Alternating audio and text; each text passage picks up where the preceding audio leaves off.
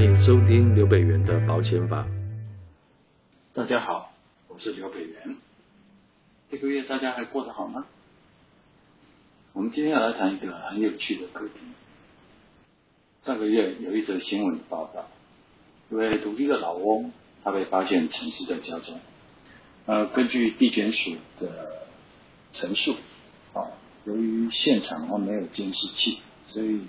呃，相关人员没有办法用科学的方法来判断老翁到底是什么时候死亡的，所以在这个相应的报告上呢，就以发现老翁呃沉尸在家的这个时间作为他死亡的时间。那嗯，很巧的，呃，这位老翁的姐姐，呃，她也在老翁死亡的前三天过世了。哦，我这边讲老翁死亡时间就是。发现他陈尸在家的那个时间的前三天，啊，姐姐也过世了。呃，一阵子之后呢，这位子女，呃，在行政法院提起了诉讼，啊，竟然是要求户政事务所要变更这个舅舅死亡时间的记载，哦，就是在户政除户登记上面，啊，有关于死亡时间的这个记载，啊，子女要求。户政事务所要变更，哦，为了这个要求，告上了行政法院。那大家是不是有一点疑惑？就是这子女在干什么呢？这舅舅的死亡时间到底跟他什么关系？他要跑到法院去告户政机关？这集我们就来聊一聊这个问题。啊，第一，呃，我们要来谈一谈子女为什么要打这样官司哦。那第二个，我们要来深入的剖析。那子女后来为什么打输了这场官司？那最后当然就是在这样的故事里面，呃，我们可以学到什么？那如果遇到类似的状况，啊，如果以后有一天你跟那个子女遇到一样的状况，呃，那可以怎么做？好，首先我们就来聊一聊这位子女为什么要打这场官司？呃，他的舅舅跟他的母亲两个人的死亡时间。到底跟他有什么关系？我想，可能敏感的人啊，听到我这样讲死亡时间的问题，呃，就会联想到遗产继承。啊，我们来聊一下呃，这个这一家的关系啊。好，那原则上来讲，这个老翁他没有结婚，呃，没有小孩，啊，经济自给自足啊，有一点财产。那姐姐。啊，只有一位，啊，就是我们刚刚谈到的那位。那姐夫已经不在了，但是姐姐有一个小孩，啊，就是现在打官司的这个。舅舅的户籍成本、除户成本上面记载的时间点到死亡是在一百一十年的七月十九号，啊，就是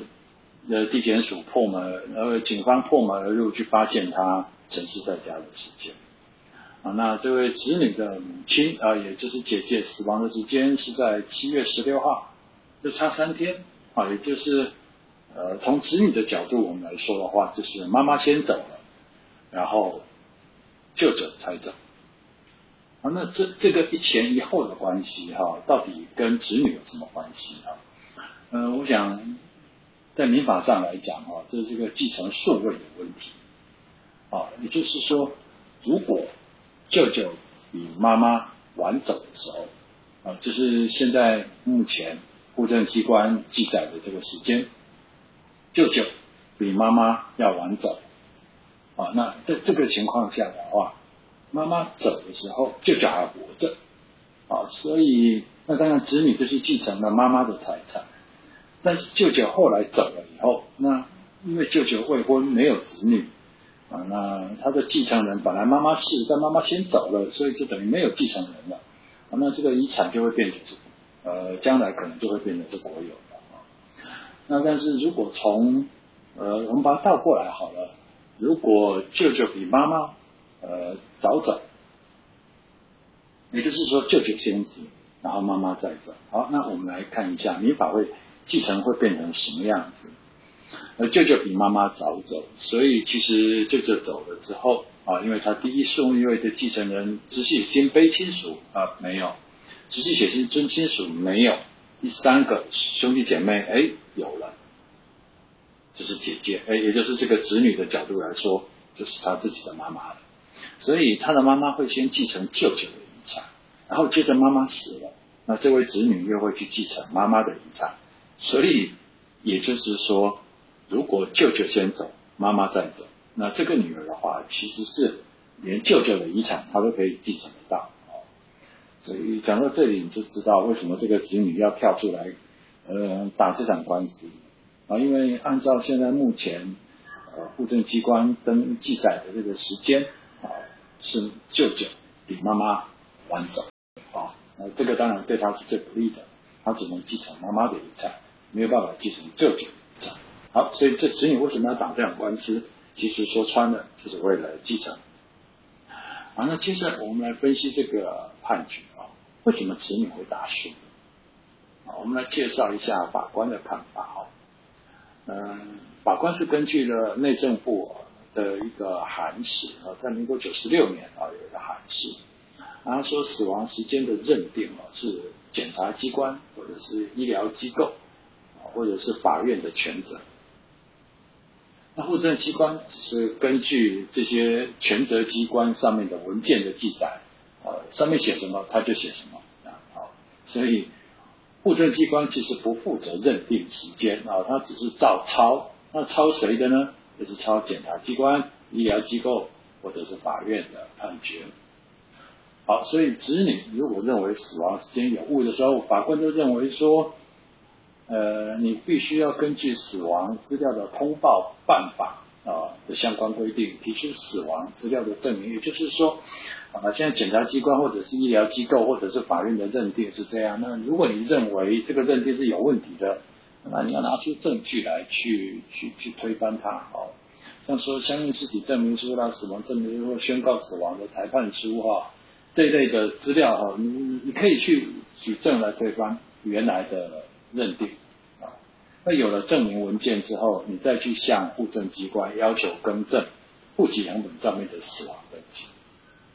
啊，所以这个程序就是是这样子的啊，这因为户政是照抄，所以你要去更正的是源头认定机关的文件资料的时间，啊，不是去告户政机关要他变更时间，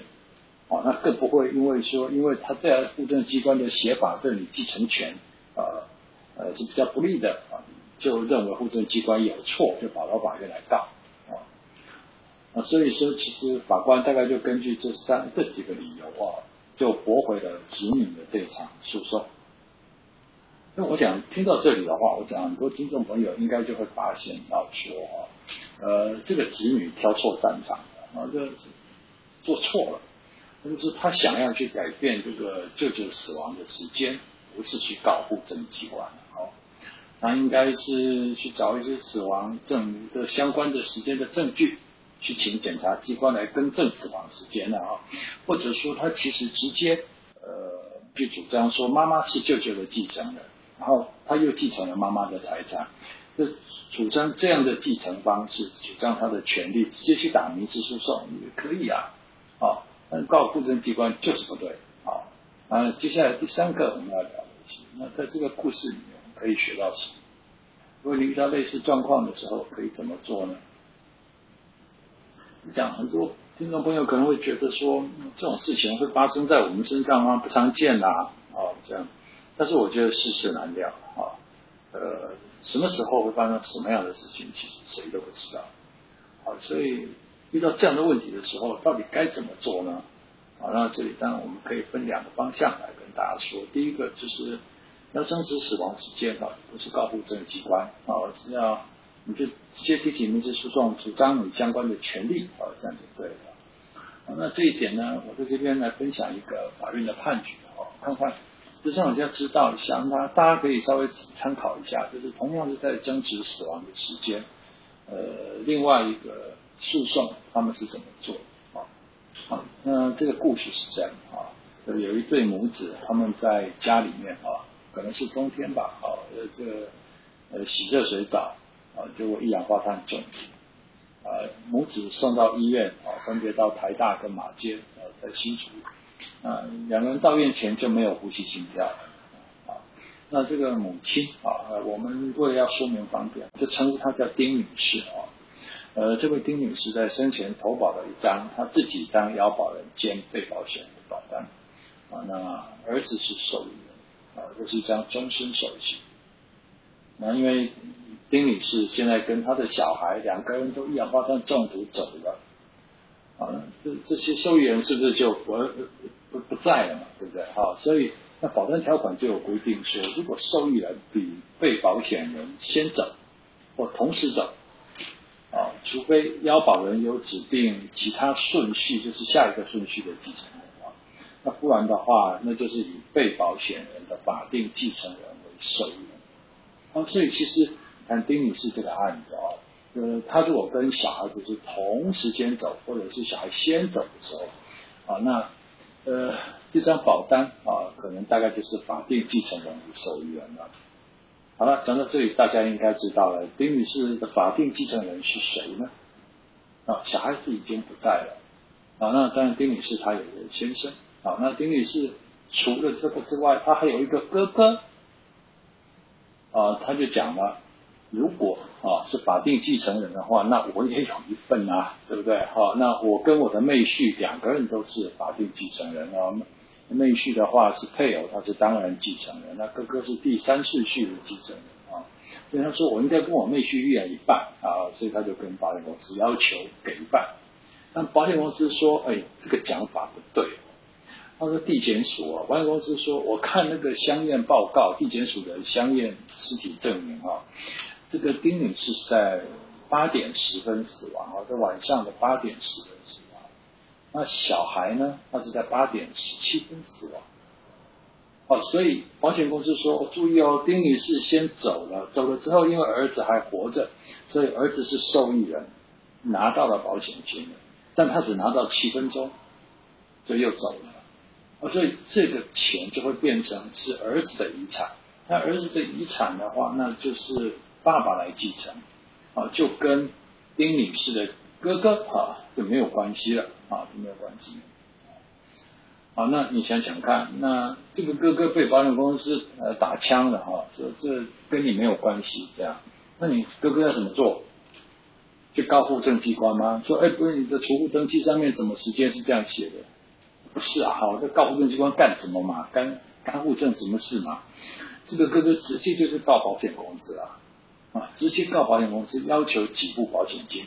那他的主张就是说。他们两个就是妹妹啊，就丁女士跟这个小孩，其实是同时间死亡啊。那相应尸体证明书上写的这个时间啊，他们死亡的时间啊，其实是在医院急救之后，医生宣告死亡的时间，但不是两个人真真实的死亡时间。然后这这个这个案子为什么会这样讲呢？啊，就说其实他们是到院前就没有呼吸心跳，注意啊，就说其实法官会去查一下那个救护车的救护记录哦，就是这两个人上了救护车之后大概的状况，生命真相是怎么样啊？所以其实是到院前就没有呼吸心跳，注意，所以其实医生好两个人因为送到不同医院去，所以两家医院在急救之后。宣告死亡的时间啊，有一点出入啊，那这当然是一定的嘛啊，因为不可能两边医生讲好就同一个时间宣布死亡，但实际上这个只是医生在急救后只决定宣告死亡的时间，但因为到年前就没有呼吸心跳，所以它不是整个人真实的死亡时间啊。但是法官后来也是采信了这个说法，认为说啊，根据民法的规定啊，两个人如果说同时遭遇了这个灾难，然后又不能确定谁先死谁后死，就推定为同时死亡啊。所以那既然丁女士跟她的儿子同时死亡的话啊，那就是由法定继承人为受益人。那法定继承人就包含了他的配偶跟他的哥哥了啊，所以法官就判决哥哥可以领二分之一的保险金。好，所以你看呢、啊，这就是选对做法的结果啊。由法官来决定啊，呃，到底死亡的时间要怎么判断，根本就不用去跟户政机关啰嗦啊，这不要去改什么户政机关的资料，都不用，也不用去跟地检署啊去吵好说，哎，你这相应尸体证明书上面的时间不对啊。哦，我觉得都不需要啊，你直接到法院上，根据你所想要主张的权利去提起适当的诉讼啊，你就可以由法官啊调查来判决这死亡的事件啊，这第一个，我们可以去学到该怎么做。那当然有第二点要跟大家说明的是，有没有注意到舅舅因为先走，也没有继承人，所以他留下来的财产啊，呃。按照民法的规定，如果都没有顺序继承人的时候，那就会变成是国有啊啊，所以那这个案子如果有这样的情况的时候，要怎么样避免啊？也就是说，嗯、如果你是个单身贵族啊，你这终身也不想嫁人，也不想娶，或者说缘分不到，那你留下来的财产，你这一生最后留下来的财产，呃，你要怎么处理？啊，那小编也跟我说，他其实有一个朋友啊，啊就就说他的这一辈子他都不想嫁啊，也不想娶。那死后他就要把他的财产留给姐姐的小孩啊，所以说其实啊，你就说像这样的一个情况啊，就是当然呢，那要怎么去处理？像舅舅这个情况啊，他要怎么处理？如果他本来就想要把财产给子女的话，其实第一个他当然可以写遗嘱了哈。他可以透过遗嘱来来来去做哈，这样，但是这要小心的，就是呃，啊，如果说会有一些争执的话，遗嘱的做法，如果呃，因为要是它是一个很严格的要事情啊，如果没有写好，很容易就无效。那那但其实另外舅舅还有一个选择，就是他可以去买保险，然后透过指定受益人的方式啊，透过指定受益人的方式来指定受益人。那这样的话，呃，他的财产，呃，就不会，啊，不会因为没有继承人，啊，而变成国有。好，所以想争取权利，啊，一定要挑对做法，啊，我觉得自己权利有损，啊，那其实你是可以直接提起民事诉讼去主张权利，啊，不要去告户政机关，啊，那如果说你的亲密的手足之间，啊。有单身贵族的话，其实是可以考虑一下买一张适当的人寿保险啊，然后透过受益人的指定啊，让财产能够顺利的留给你想要给的人，或者现在有一些人都会啊，受益人指定为公益团体啊，让公益团体啊来为你留下来财产啊发挥更有意义的功能。好，我们今天的节目就到这里，欢迎上脸书留下你的想法。